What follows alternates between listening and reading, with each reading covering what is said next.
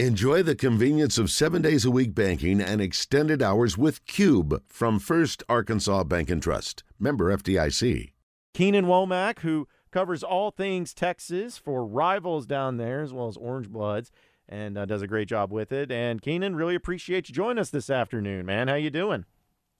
I'm great, brother. I appreciate you guys having me on. Love doing radio. Oh, we love having you on, man. I know that uh, it's not, again, a game that actually counts, but here in Arkansas, people are at a fever pitch with their excitement for Razorback basketball. Obviously being top ten, back-to-back Elite Eights, a lot of excitement.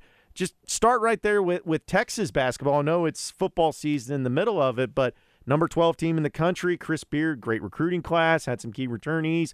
What's the excitement level and the vibes like for Texas fans when it comes to basketball? Well, it's not even just the team that has everybody excited. The uh, opening of the brand-new Moody Center is a big part of that excitement as well.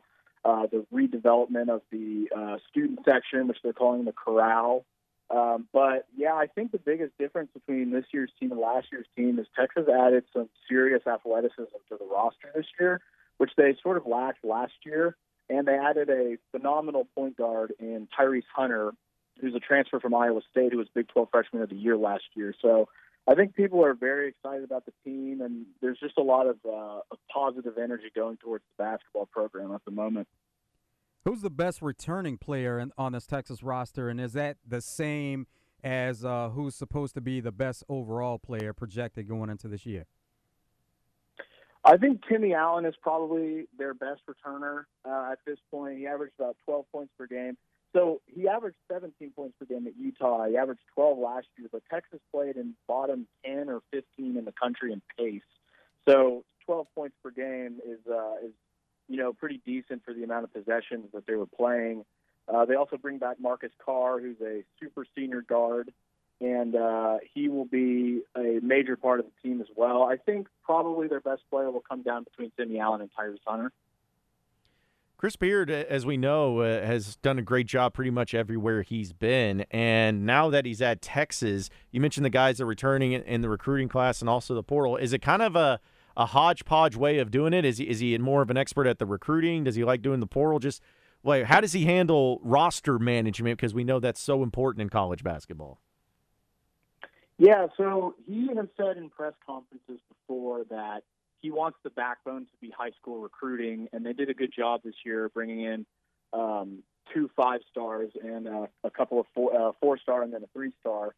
Um, so he wants the backbone of the team to really be high school recruiting, but he's done very well in the portal. I mean, Tyrese Hunter and then Serge Abari Rice from New Mexico State, who is obviously well coached, as Chris Jans uh, was the New Mexico State coach for a while, and he's now at Mississippi State, I believe, just started there this year. So y'all will get a taste of his coaching as well in the S E C. Um, but, yeah, I think uh, overall the portal is going to be very important for finding players, but high school recruiting is really the important uh, – is, is going to be the focus going forward, and then they'll supplement with the portal is, is what their plan is. Now, Kenny, you said this team is more athletic, but Chris Beard's teams are known for being kind of defensive-laden. Is this team going to be more of an offensive-minded team, or is it still going to be more about the defense? Well, I think it's always going to be about the defense, but he said today, I actually asked him this exact question. I asked, with the new athletes on the team, do you think you'll be pushing the pace more? And he said, absolutely. But he, he sort of alluded to trying to do that last year, and they finished bottom fifteen in pace. But when you have a guy like Tyrese Hunter who can get to the rim so easily, he can he can run the floor in transition really well, and then uh, their highest-rated recruit, Dylan Mitchell, is a uh, small forward, power forward, kind of combo forward, Uh, who's really excellent in transition. And so I think that ideally they want to unlock his potential by playing more in transition. Um, but we'll have to see what they do. I mean, I think when you have a guy like Tyrese Hunter who can beat people off the dribble, because uh, Texas didn't really have a guy like that last year. They had they had a lot of skilled players, but they didn't have super elite athletes at the guard spot. And, and now they do with Tyrese Hunter and freshman Arcario Morris. So we'll we'll see if they end up pushing the pace or not, but I think ideally they would for their own sake. Speaking with Keenan Womack here on the Jones and Sun Diamond and Bridal Fine Jewelry Hotline, talking a little Texas basketball. Uh, just looking at this game itself, Keenan, it, it's so weird because you don't see exhibition games like this between two marquee teams, especially, you know, like a team like Arkansas going on the road doesn't count. And But it's still very intriguing. Just what, from the Texas side of it, how did this game come about?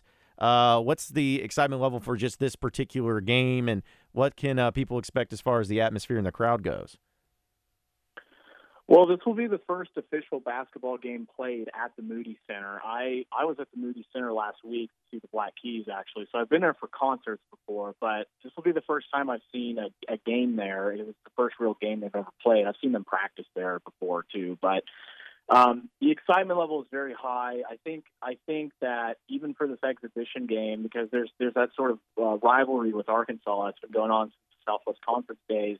And you, you saw the energy uh, going on at the football game last year between Texas and Arkansas. It was an insane environment. So I think that uh, the Texas basketball fans are going to be very jazzed for this game, very excited. And I think that the rivalry will sort of come back into play, especially when Texas moves to the S E C. So I think this is going to be a fun litmus test for both teams and just kind of seeing where they are um, overall, and I, I think that it'll be a good indication of the things they need to work on, and it's good. It's a free game, so uh, it should be interesting to see how they run their rotations, and then the same thing with Arkansas. We'll see who starts for them as well, uh, because your um, or, or Arkansas's backcourt of the, the two freshmen are going to be elite. They're going to be one of the best in the country. What kind of differences are, are we talking about with the Moody Center and the, the previous arena as far as seating? Um The capacity, what's the difference there? I think it's similar capacity, but the, the important thing is what they did with the student section, which wraps around about two hundred seventy degrees of the court. At the Irwin Center where they used to play, all the students were behind each basket. Um, so I think having a court um, significantly surrounded by the student section is going to really increase atmosphere and make it a, a much more exciting uh, environment. And the place is gorgeous. It really is state-of-the-art, and as a guy who used to, um, you know, I used to cover Dallas Mavericks before I started at Rivals on my own site. And, you know, the A A C is beautiful, but I think the Moody Center is, can compete with any basketball stadium in the country. It, it really is that beautiful. It's it's really well designed, and Lord knows how much they paid for it, but it looks it looks really nice, and it's going to be a really fun place to see games. So what is the capacity, just out of curiosity? What's it at now? Uh, let me look. I forgot exactly what it is, but um, it's over twelve thousand, uh, something like that. Um, and the Irwin Center was actually a bit bigger, but it's not um, not quite as – it wasn't nearly as nice. Okay, so it's fifteen thousand seats. Um, so, yeah, it's it's a big venue. It's, it's, it's going to be a real home court advantage, and I think Chris Beard is doing a good job of building a relationship with the student body that wasn't necessarily there before, because last year they sold their most tickets they've sold in, in years, and Um, there was just an excitement, a buzz about the program that didn't really exist before last year, because they went eight straight years without winning a tournament game. And they finally won one, got that monkey off their back. And so the next step is to compete further into the tournament. Are there any differences with the coaching staff this year? We know that from time to time you have uh, some changes and some turnover in the coaching staff. Yes, so uh, Yurik Maligi went to Kansas State to join Jerome Tang, the former Baylor assistant. Um, so he's going to be uh, assistant to the head coach over there. Uh, so Texas hired uh, Brandon Chappelle from U N L V uh, to be an assistant coach, and then they, they promoted from within as well. They promoted Bob Donawald uh, after uh, Jaren Howard left. Um, so, yeah, those are the two major changes, and they signed uh, – Yeah, those are those those are like the two big changes to the coaching staff. So you have two new assistants this year, and one of them was promoted from within. Now I'm curious, when you mentioned about joining the S E C, we always think about football because obviously that drives everything. And Texas football and Oklahoma football joining the S E C is just adding to an already powerful conference, the best conference in college football when it comes to football. But when it's basketball, though, like what what's the what's the vibe like? Where no longer you're going to be facing in-state teams as often, or you know, going up against Kansas, which I know is a is a blue blood in that conference. But what's just the overall vibe of the jump uh, for Texas basketball jumping from the Big twelve to the S E C? You know, what's funny is the Big twelve has been so highly competitive for the last few years. I mean, uh, Texas Tech went to the national title. Baylor won the national title, then Kansas won the national title. So in the last twenty years, seventy percent of the Big twelve teams have been to a Final Four. So the Big twelve is an elite basketball conference, especially with Baylor. I mean, Baylor this year looks unbelievably good. Their backcourt is going to be absurd. Um, But I think it's going to be really exciting for basketball. It'll be cool to get to play Arkansas every year. It'll be cool to get to play Kentucky and Florida and Auburn. And there's just a lot of good basketball programs in the S E C. So I'm looking forward to going to some of those road games uh, because, you know, I like going to road games in the Big twelve too, but you just can't beat some of those S E C locations. I think it's going to be a really fun transition uh, for football and for basketball. And I think basketball is a little ahead of football right now. I, um, we'll see with the football program what they're what they're up to and where they're headed. But I think basketball's on pretty solid footing. They were a bit disappointing last year compared to their preseason ranking, but I think this year they've really addressed a lot of the issues they had last year, and I think they're going to be a really, really tough team to beat. Now, there uh, with Chris Beard and uh, Coach Muss, there have been some similarities as far as their lineup. They traditionally have gotten players six six to six eight, and they'll, they'll have a lot of those players on the roster. Mm-hmm. And Texas is still built that way for the most part. Arkansas, there was concern, and they actually wanted to get bigger, so they have a bigger lineup this year. But uh, is there any concern with Texas that they have their tallest player is six nine, and they only have one of those players? Yeah, for sure. Uh, and that's definitely an issue. You know, they're looking for some sort of facsimile of rim protection.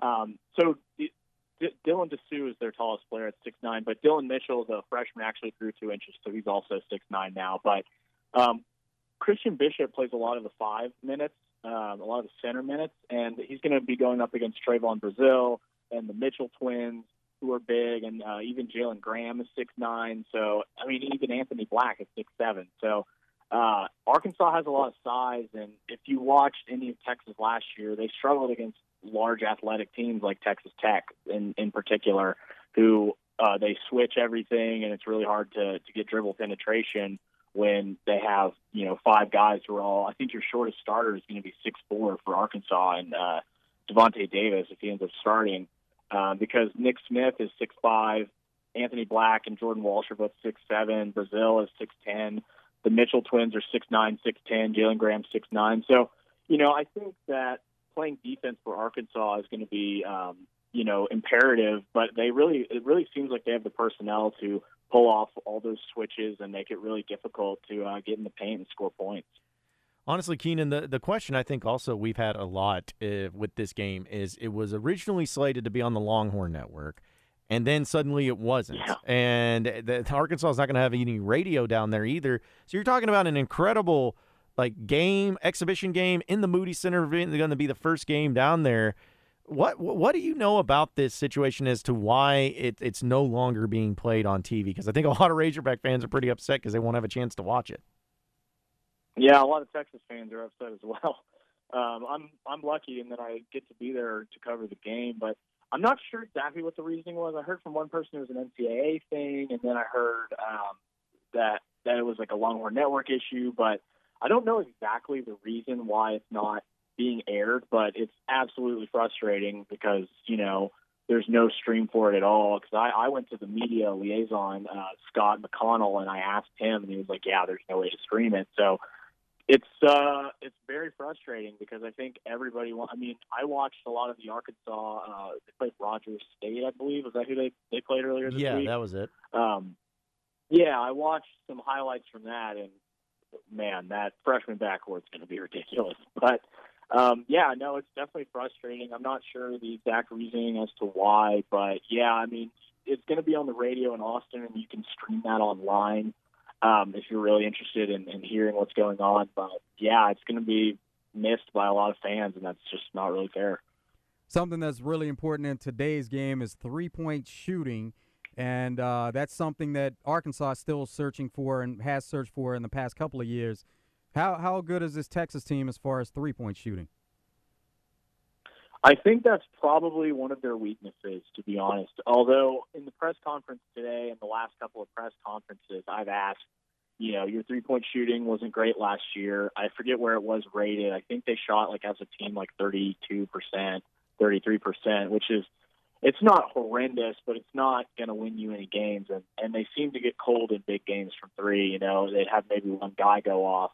And their three best three-point shooters left last year in uh, Andrew Jones, Courtney Ramey, and Jace Fabris. I don't remember percentage-wise they were the best, but they had they're the three-point shooters really for the team. So I think what's going to be important is whether or not Texas has developed three-point shooting in the offseason. They they said they've been working on it a lot. Tyrese Hunter hit four threes against U of H in the uh, secret scrimmage on Saturday.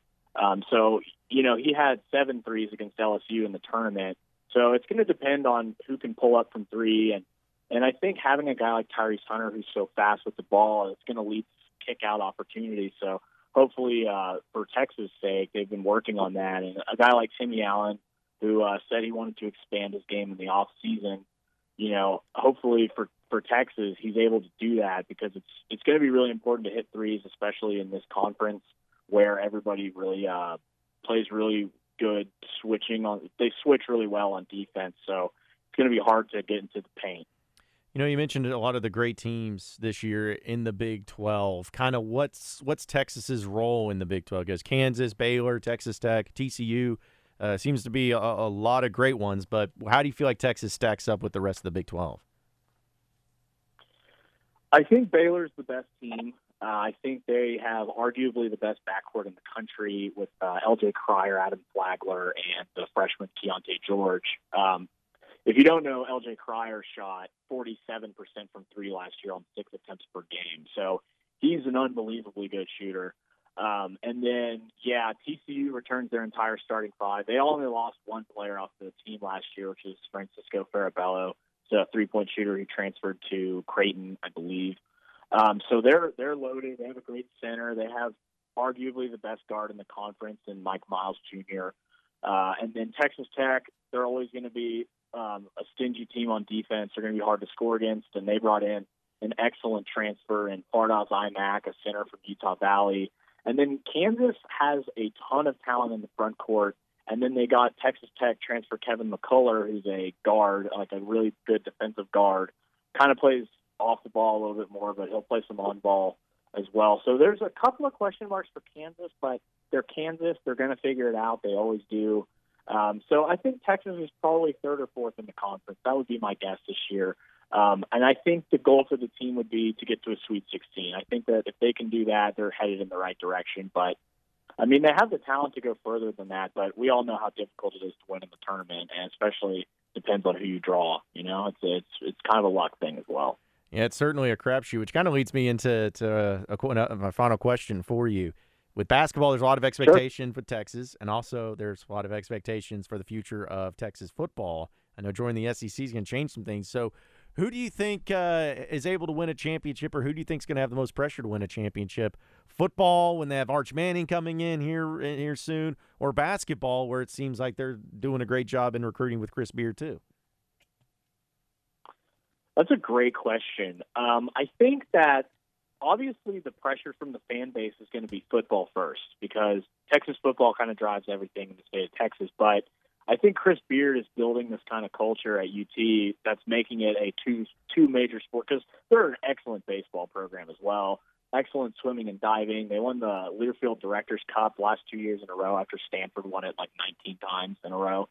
So there, um, there are other sports like not they're not quite revenue sports um, are doing very well. I think I think the pressure is on football, but the way that Chris Beard has established this culture, people are not going to be satisfied with winning one tournament game. They and neither is Chris Beard and neither is the team. They they want to get to the Final Four. They want to cut down the nets on Monday night.